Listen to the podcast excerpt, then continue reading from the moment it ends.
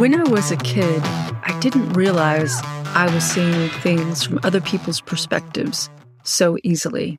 But now that I'm an adult, I see that I have used that skill quite brilliantly in tutoring and then eventually teaching and coaching.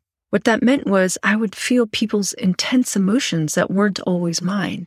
That still happens today. I'm totally not in conscious control of it.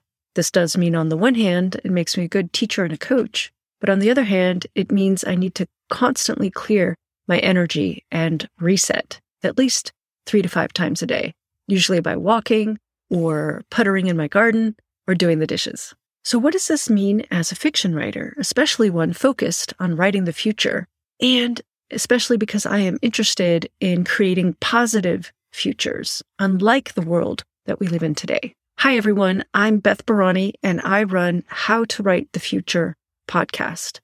I'm here today to talk to you about other people's views of the world and how understanding those can help us create new stories. So, as I said, when I was young, I didn't quite realize that I was able to step into other people's shoes so easily.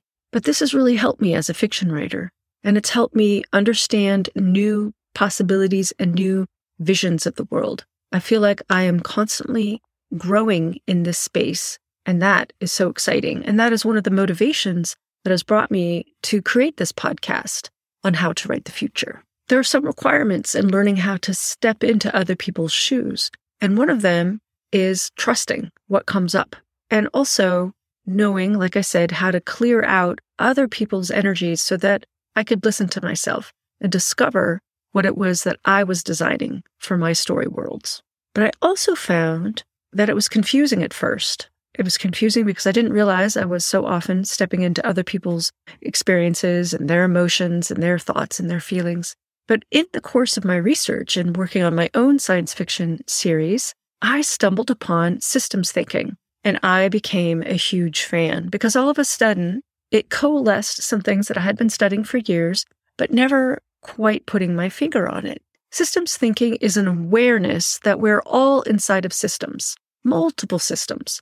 Our family is a great example of a system. So is our schools, our places of worship, our extended families, and of course, our town or city, the state or region, but also other things like the water system that is set up in our town or city, and even the water cycle of the planet. And then focus in on our bodies. Our bodies are a collection of interlocking and highly dependent systems and very complex systems. We even name the systems in our body, like the circulatory system or the endocrine system. Another factor about systems is they're complicated, they're complex. They're sometimes very hard to predict, but they all have one thing in common a goal. For example, the goal of the body system is to keep us alive. The goal of the family system is to support growth, ideally, and help bring about the next generation so they can procreate and bring in the next generation, and so on. The goal of democracy is rule by and for the people. That's a designed system. The goal of capitalism, as we have designed it to date, is to make money for the shareholders. Systems are either designed by humans or created by nature. We're shaping the natural environment as well. We're affecting the systems in the natural environment. The natural environment has affected us, has created us. So when it comes back to storytelling, and how to create the future, it really, really helps to understand what are the systems operating inside of your story. You can look at it as the political systems, the cultural systems, social systems, the interpersonal systems, and then look at your own life. Notice what kind of systems are you living inside of now? When I'm working on designing future worlds in my science fiction series and even worlds in my fantasy series, I use the environment as I observe it in our own world as my baseline, as, as a jumping off ground. So I encourage you to look at your own life and your own environment and notice the kinds of systems that you are living inside of. Where is there room for change in your own life? Where do you wish was room for change in your own life? What are the systems that impact you? What are the systems that you get to influence? Now think of your story. What kind of systems do you want to create in the story? When I'm working on stories, especially at the earliest stages of the planning, I look to what I truly desire, and then I look to the story. And how could I put those ideas into the environment that my investigator goes to? There are a lot of amazing resources on understanding systems thinking. In fact, I was inspired to start to understand systems in a broader perspective, especially starting with Donella Meadows' book, Thinking in Systems. That information is in the show notes. Additionally, she has a wonderful lecture on YouTube that I'll also share in the show notes. That's pretty contemporary to, to us today. And then if you want to get a, a look into how Donella was as a younger professor, you can watch also on YouTube some of her earlier lectures. If we are going to create new ways of being in the world, we need to create new systems, new political systems, new environmental systems, the ways we interact with our environment, new systems of, of money, currency, new educational systems. But if we don't actually understand how systems operate, we could feel at the mercy of them. So, in upcoming episodes, I will be diving deeper into systems thinking and how we can apply that to the worlds that we bring into being through our novels, through our fiction.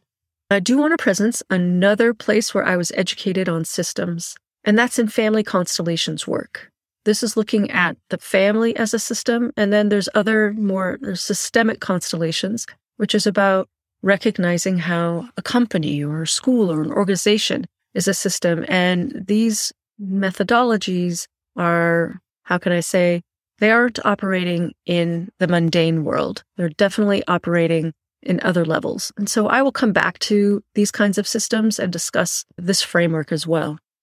The point of my podcast, How to Write the Future, is also to help you start to recognize that there are many, many mental models of looking at the world.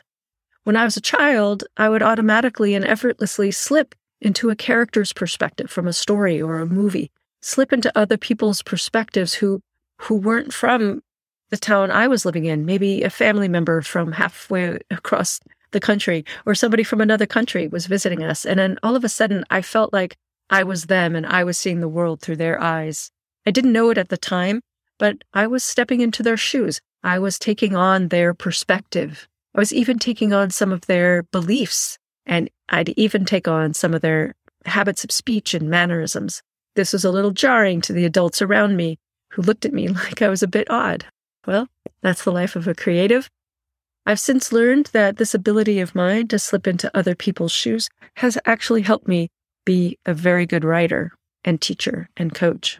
So, your turn take some of the ideas that we learned today about systems and start to put on that lens like a new pair of glasses and notice all the systems in your life. As I am in the early stages of exploring all this material in my podcast, I really uh, thank you so much for coming along with me. If you have any questions about how to write the future, let me know. Reply to me on Twitter or LinkedIn at Beth Barany I invite you to join me in this conversation. I am really curious to hear what you're curious about. This is a co created journey, and I really thank you so much for listening.